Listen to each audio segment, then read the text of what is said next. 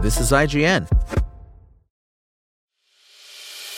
As a longtime foreign correspondent, I've worked in lots of places, but nowhere as important to the world as China.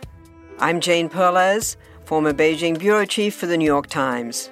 Join me on my new podcast, Face Off US versus China, where I'll take you behind the scenes in the tumultuous US China relationship.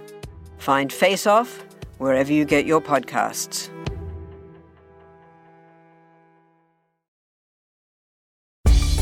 Coming up, Final Fantasy XIV's live action TV show is officially dead. Welcome to your IGN Daily Update.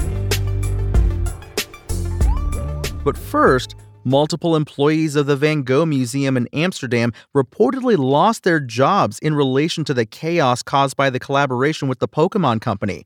As reported by Eurogamer, anonymous sources told Dutch publication Het Parool that four employees were suspended due to misconduct and will not return to the museum.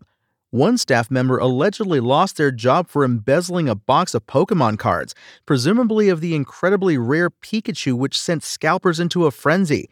The collaboration, which saw various Pokemon drawn in the Van Gogh style and portrayed in the famous museum, began in September 2023 and offered fans a free Van Gogh Pikachu Pokemon card for purchasing any merchandise in the gift shop.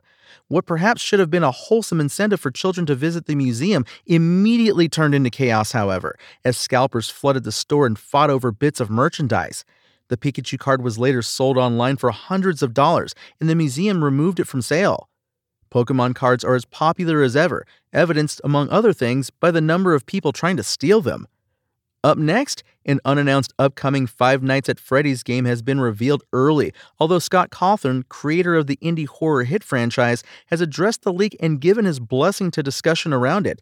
The trailer for a Five Nights at Freddy's game, based on the Fazbear Fright story Into the Pit, leaked this week. It shows a new type of Five Nights at Freddy's game in the 16 bit style, with side scrolling gameplay set in Jeff's Pizza we see Oswald and his dad, who appears to meet an unfortunate end in a ball pit. Cawthon took to the Five Nights at Freddy's subreddit to address the leak. No need to keep it all hush hush, he wrote. It's okay. Yes, I was trying to keep it a secret for a bit longer, but now that it's out, that's fine. This game has been in development for a really long time, actually, and I'm really proud of the final product. It will be a 10th anniversary game. And like Solid Snake stealthily escaping Shadow Moses, Epic snuck out Metal Gear's famous sidekick Raiden as part of the game's latest update. The Raiden currently available to buy in Fortnite is the version of the character from Metal Gear Solid 2, not, as some had wondered, from the more recent and eternally memed Metal Gear Rising Revengeance. And while you can choose to play as Raiden with his helmet on or off, Fortnite does not include a naked Raiden skin. Perhaps Raiden skins from Metal Gear Solid 4 and Rising Revengeance will come at a later date. Until then, Fortnite players can rekindle memories of PlayStation All Stars Battle Royale now that Raiden is in the mix.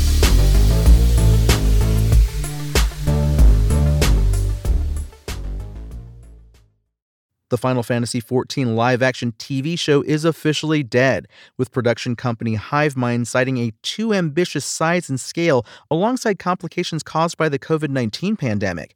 As reported by PC Gamer, Hivemind co founder Dinesh Shamdasani confirmed the project's cancellation on X or Twitter. This comes almost five years after it was announced as a project between Hivemind and Sony Pictures Television. When asked by a fan how the project was going, Shamdasani replied simply, dead. He elaborated, though, we took around a fantastic pilot script by Ben Lustig and Jake Thornton, along with a multi season plan they built with our showrunners, but got rejected across the board. The size and scale needed to do it right proved too much for anyone to want to risk. Amazon came closest. Thornton chimed in too, saying, It was a real result of COVID 19, unfortunately. We took it out just as studios began to zip up their purse strings. The Final Fantasy XIV TV show was set to be the first time the beloved video game franchise entered the world of live action and was to be filled with chocobos, airships, beastmen, and of course Sid. It would have told an original story set in the world of Eorzea, inspired by Final Fantasy XIV's characters and events. That's your IGN Daily Update. My name is Tony Jackson, and if you want more news on your favorite games and entertainment topics, make sure to visit us at IGN.com. You can also download our free app on your phone or console and subscribe to our weekly podcast through the podcast service of your choice.